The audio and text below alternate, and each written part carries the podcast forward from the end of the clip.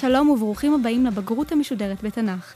אני אלונה בלקין ואיתי נמצא בועז סטאבי, מורה לתנ"ך בכפר הנוער מוסינזון בהוד השרון, ומרצה בחוג למקרא במכללת אורנים. שלום אלונה. שלום בועז. לפני שנתחיל בפרק, שלושה מושגים שאנחנו חייבים לדעת לפני כן. המונח הראשון הוא גלות. נכון, בתוכנית הזו אנחנו נשמע על גלות יהודה. בפרק הקודם, בתוכנית הקודמת שלמדנו על גלות ישראל. אפשר לראות שיש שוני בין שני סוגי הגלויות. האשורים משתמשים בגלות דו-כיוונית. כאשר הם לוקחים את אנשי ממלכת ישראל, הם מביאים במקומם את האנשים שמכונים בתנ"ך, השומרונים. והבבלים? כאשר הבבלים מגלים את אנשי יהודה, הם לא מביאים אף אחד במקומם. וזה באמת מקל אחר כך, כ-50 שנים לאחר מכן, מקל על אנשי יהודה לחזור לבתיהם. המושג השני הוא ריכוז פולחן. גם בתוכנית הנוכחית אנחנו נפגוש שוב ברפורמה דתית, הפעם על ידי יושיהו. העקרונות הם אותם עקרונות, ואנחנו נזהה אותם בכתוב. המושג השלישי הוא דויטרונומיסט. נכון מאוד. מדובר בעצם באסכולה, בקבוצה של אנשים שדוגלת בשלושה עקרונות. מאבק בעבודה זרה, ריכוז הפולחן במקום אשר יבחר השם, שזה בעצם ירושלים, ובסוף, בתפיסת אלוהות, שהיא אוניברסלית ומופשטת. על חלק מהמונחים האלה נדבר בתוכנית הקרובה. נקפוץ פנימה? יאללה.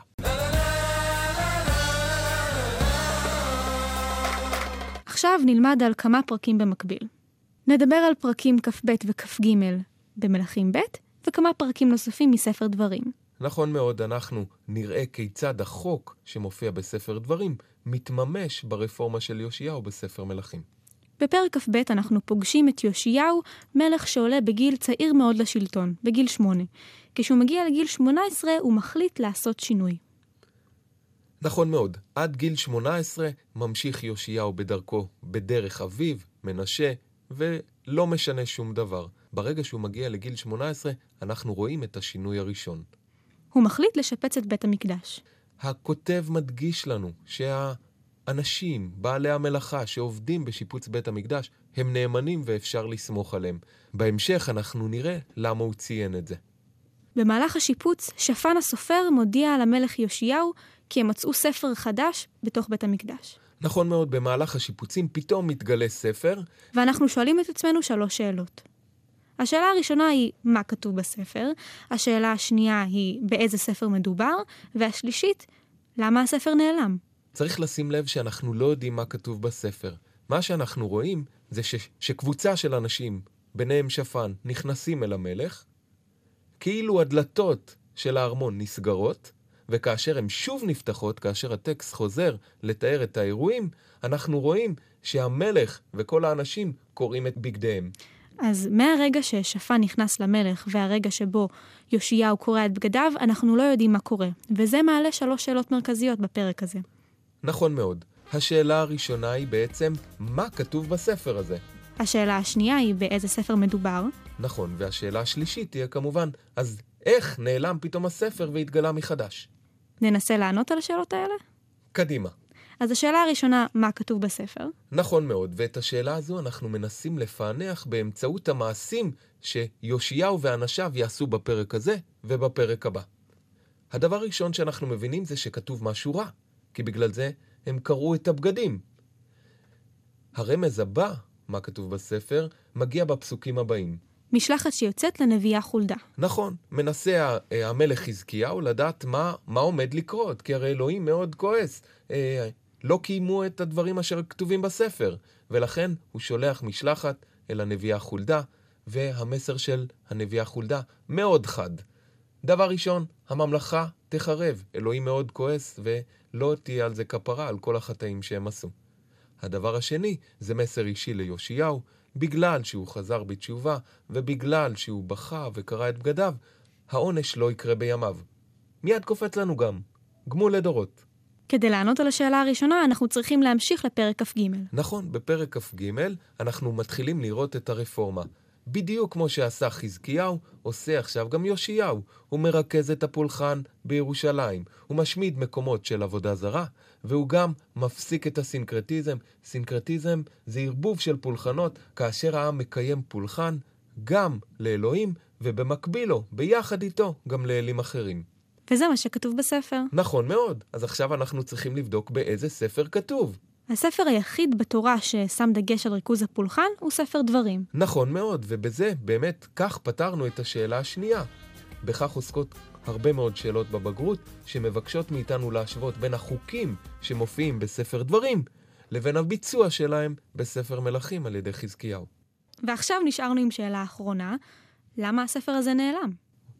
לשאלה הזו אנחנו מציגים שתי תשובות. התשובה המסורתית היא כמובן מנשה. מנשה הפסיק להאמין באלוהים, עשה חטאים וניסה ככל הנראה להעלים את ספרי התורה. במקרה נותר ספר אחד חבוי בבית המקדש, ואותו מצאו בזמן השיפוצים. והתשובה השנייה? על פי ביקורת המקרא, האסכולה הדויטרונומיסטית מתחילה חזק לעבוד בתקופת יושיהו. הם משפיעים על יושיהו עם הרעיונות שלהם, של ריכוז הפולחן ושל חיסול עבודה זרה, ובעצם הספר הזה זה לא ספר שנעלם והתגלה מחדש. אז זה ספר שנשתל שם. זה ספר שנשתל שם, הוא נכתב עכשיו על ידי האסכולה הדויטרונומיסטית, אולי בשיתוף פעולה עם המלך, אולי הם אפילו עבדו על המלך, והחביאו אותו בתוך בית המקדש. ועכשיו פתאום נעשה שיפוץ, והרי ידענו שהאומנים, בעלי המלאכה הם אנשים אמינים, אפשר לסמוך עליהם. לא ייתכן שהם יכתבו בעצמם ספר או ישתתפו בקנוניה. בכך כותב ספר מלכים, בעצם אומר, חברים, זה ספר עתיק. אף אחד לא זייף שום דבר, זה ספר עתיק ומקורי שנכתב על ידי משה רבנו. למרות שהיה מלך צדיק, ולמרות הנבואה של חולדה שימות בשיבה טובה, יושיהו נהרג על ידי פרעה. נכון מאוד, וזה אחד המקרים הכי מעניינים בתנ"ך, שבו אנחנו רואים בעצם נביאת אמת, שמנבאת בשם אלוהים, והנבואה בסופו של דבר שגויה, לא מתבצעת. בסופו של דבר יושיהו מת בקרב או נרצח על ידי פרעה, ולא מת בשלום כפי שניבא חולדה.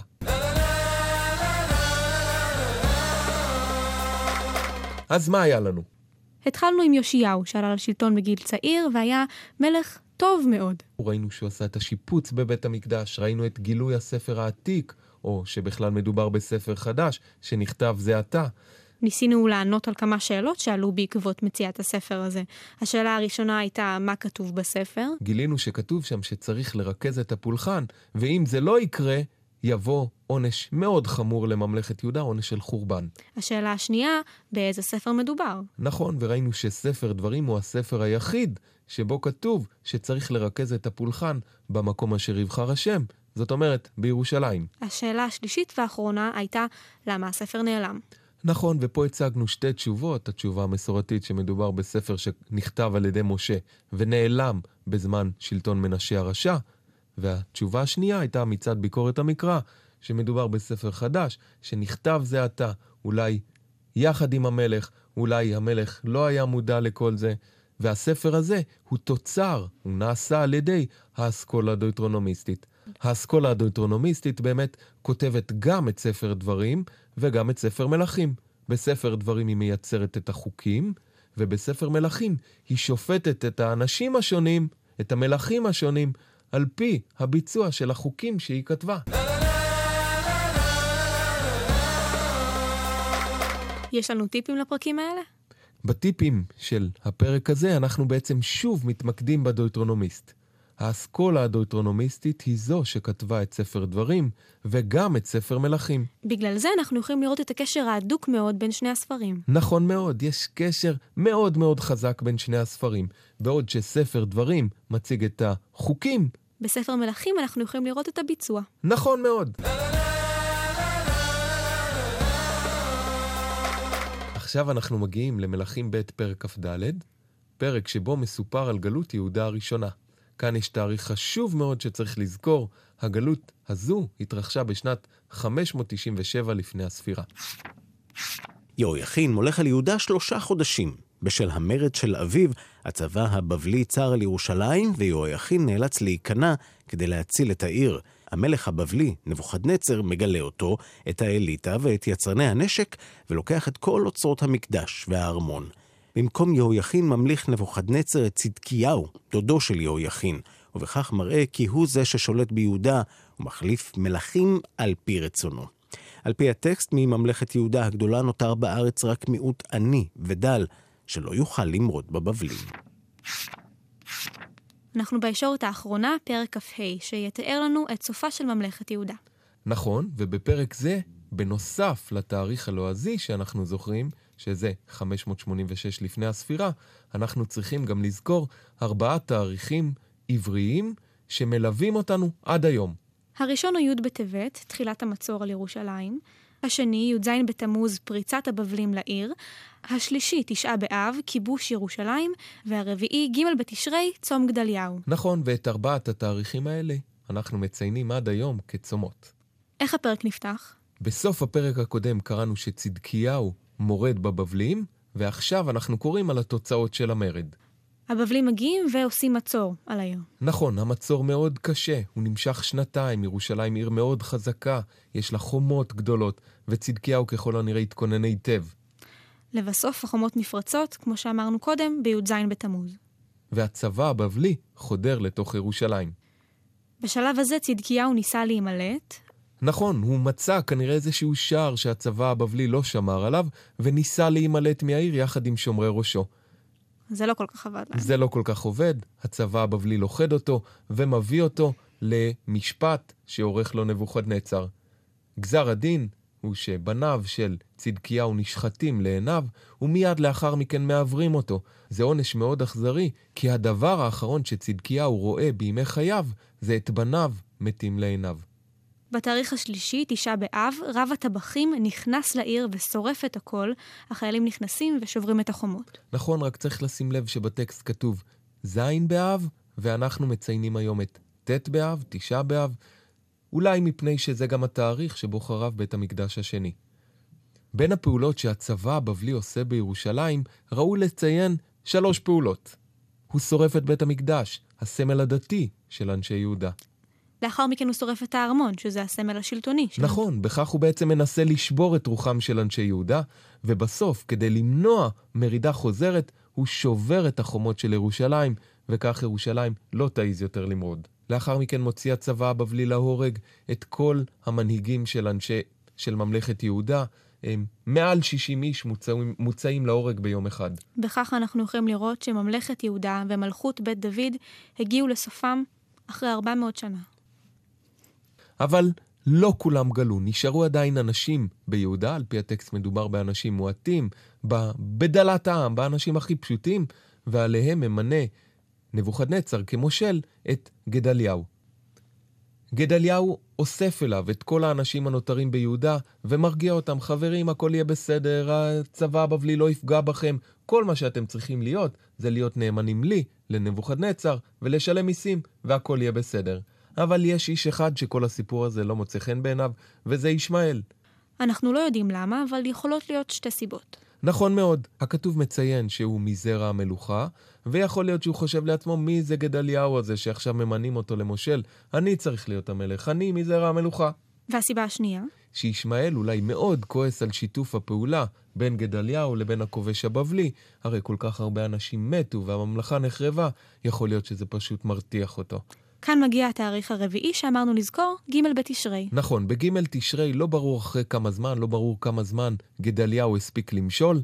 בג' בתשרי מגיע ישמעאל, הוא רוצח את גדליהו עם כל האנשים שהיו בארמון, וגם את שומרי הראש הכסדים, שומרי הראש הבבלים. כסדים זה כינוי של הבבלים, וכתוצאה מהרצח כל אנשי יהודה נמלטים מיהודה, כל האנשים שנותרו ביהודה נמלטים מיהודה ובורחים למצרים. אז יהודה נשארת ריקה לגמרי. נכון, וזה בעצם המהות של הצום הזה. אנחנו לא צמים על גדליהו שמת. הרי מתו הרבה מאוד אנשים בזמן החורבן של ממלכת יהודה. אנחנו צמים בצום גדליהו מפני שברגע זה, בפעם הראשונה בהיסטוריה, ממלכת יהודה נותרה ריקה מיהודים. נראה שמישהו לא רצה להשאיר אותנו עם טעם כל כך מר בפה, אז אנחנו מסיימים עם טעם קצת אופטימי. נכון. 3 הפסוקים האחרונים נותנים טוויסט לעלילה. פתאום מספרים לנו על אירוע שהוא לכאורה מאוד לא חשוב. מספרים לנו שיהויכין, שכבר נמצא בכלא הרבה מאוד שנים, מ-597 לפני הספירה, כבר איזה 30 שנים בכלא בבבל, פתאום מגיע מלך חדש בבבל שמחליט קצת לשפר את התנאים שלו בכלא. הוא נותן לו בגדים יפים יותר, מקום טוב יותר ליד השולחן ואוכל. נכון, הוא ממש אוכל על שולחן המלך, אפילו קצת מעלים את מעמדו ביחס למלכים אחרים שנמצאים בשבי. למה הסופר טורח לציין את זה? ההרגשה שלנו באמת שהאירוע הלא חשוב הזה נבחר כדי לסיים את ספר מלכים, הוא כדי לתת טעם טוב יותר בפה. הכותב חי בגלות, כן? הדויטרונומיסט חי בגלות בבל, הוא פוגש אנשים שבורים שחסרי תקווה וחסרי עתיד, הם חושבים שהגלות לא תסתיים לעולם, הוא רוצה לתת להם באמת איזשהו טעם טוב, איזושהי תקווה שהכל ישתנה. האירוע היחיד שאותו הוא יכול לציין כאירוע מבשר טובות, הוא הטבת התנאים של יהויכין בכלא. לפני שנעבור לשאלות הבגרות, נסכם את פרק כ"ה, שמציג בפנינו 4 גורלות. נכון מאוד. החלק הראשון בפרק עוסק בגורלו של צדקיהו, המלך האחרון של ממלכת יהודה. הגורל השני הוא גורל ירושלים, העיר שחרבה. החלק השלישי עוסק בגורלו של גדליהו, המושל ביש המזל שנרצח על ידי ישמעאל. החלק האחרון של הפרק מספר על גורלו של יהויכין, המלך שנמצא בכלא הבבלי. נכון מאוד. 3 הפסוקים האחרונים דנים בגורלו של יהויכין מלך יהודה, המלך השבוי שנמצא בכלא הבבלי. מטרת הסופר היא באמת קצת לתת תקווה לאנשים בגלות. לפני שנגיע לשאלות הבגרות, נסכם את כל מה שלמדנו. אז התוכנית הזו נפתחה במלכים ב' פרק כ"ב, שבו למדנו על עליית יאשיהו לשלטון, על שיפוץ בית המקדש, מציאת הספר ועל הרפורמה שבאה בעקבות מציאת הספר. בפרק הזה ליוו אותנו 3 שאלות. השאלה הראשונה הייתה מה כתוב בספר, השאלה השנייה הייתה באיזה ספר מדובר, והשאלה השלישית, למה נעלם הספר. נכון, ועל 3 ענינו. על השאלה הראשונה ענינו בעזרת ניתוח הרפורמה של יאשיהו, הרפורמה הרבה בעקבות מציאת הספר, ולכן אנחנו מניחים שיאשיהו קיים את החוקים הכתובים בספר. אחד הדברים המרכזיים שיאשיהו עשה ברפורמה היה ריכוז הפולחן.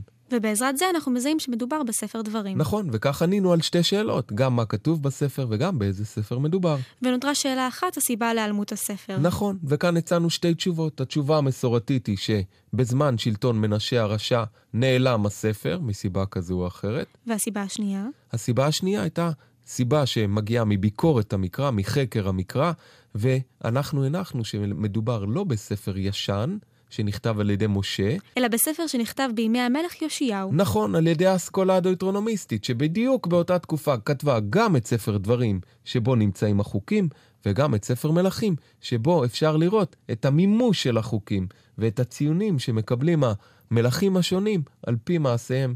המשכנו לפרק כ"ד, שבו למדנו על עליית יהויכין לשלטון, ועל הגלות הקטנה, או על גלות יהויכין, או גלות החרש והמסגר, שקרתה ב-597 לפני הספירה, 10 שנים לפני החורבן. משם הגענו לפרק כ"ה, הפרק האחרון בספר מלכים. שבו למדנו על גורל צדקיהו, ועל גורל ירושלים, ועל גורלו של גדליהו, ובסוף נתן לנו הסופר שביב תקווה שהכל יהיה בסדר, וסיפר לנו על הטבת התנאים של יהויכין בכלא הבבלי.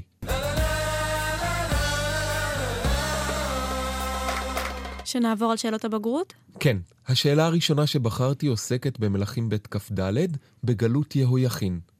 השאלה שואלת כך: פרט אלו קבוצות הוגלו, לאן ובאיזו שנה?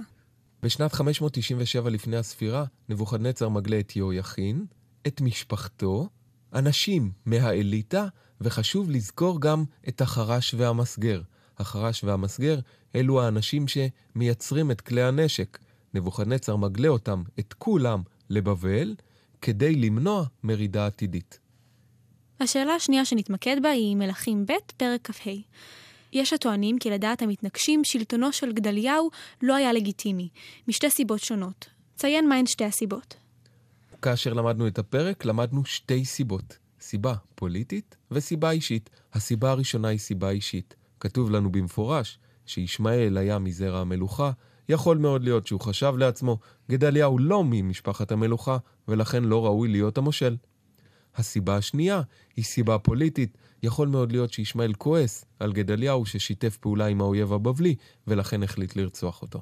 שאלה שלישית ואחרונה, מלכים ב' כף ג'. הצג שני עקרונות דויטרונומיסטיים שאותם יאשיהו מיישם, והסבר כיצד מעשיו מדגימים את עקרונות אלה. כאשר אנחנו קוראים את הפרקים של ספר דברים שמלווים את הרפורמה של יאשיהו, אנחנו יכולים למצוא שם שלושה עקרונות. עיקרון אחד זה ריכוז הפולחן, עיקרון שני זה חיסול מקומות של עבודה זרה, ועיקרון שלישי הוא הפסקת הסינקרטיזם. סינקרטיזם, שוב, ערבוב פולחנות. את כל החוקים האלה אנחנו יכולים לזהות בספר דברים. כאשר אנחנו מנתחים את הרפורמה של יאשיהו בספר מלכים, אנחנו רואים שהיא מבוססת על החוקים האלה. הוא גם מרכז את הפולחן בירושלים, בלשנו של ספר דברים, המקום אשר יבחר השם. הוא גם מחסל את כל המקומות של העבודה זרה, ולבסוף הוא גם מנתק בין כל הפולחן של העבודה זרה שהיה מחובר לפולחן השם בבית המקדש. לרפורמה של יאשיהו היו השלכות מאוד כבדות על מעמד מסוים בעם, ואלו הם הלוויים והכהנים שעבדו בבמות של אלוהים מחוץ לירושלים. בעקבות הרפורמה וסגירת הבמות, האנשים האלה בעצם מאבדים את עבודתם, ומרגע זה הם הופכים מנהיגים של העם, הם הופכים לקבצנים, הם תלויים בכל הנדבות של האנשים.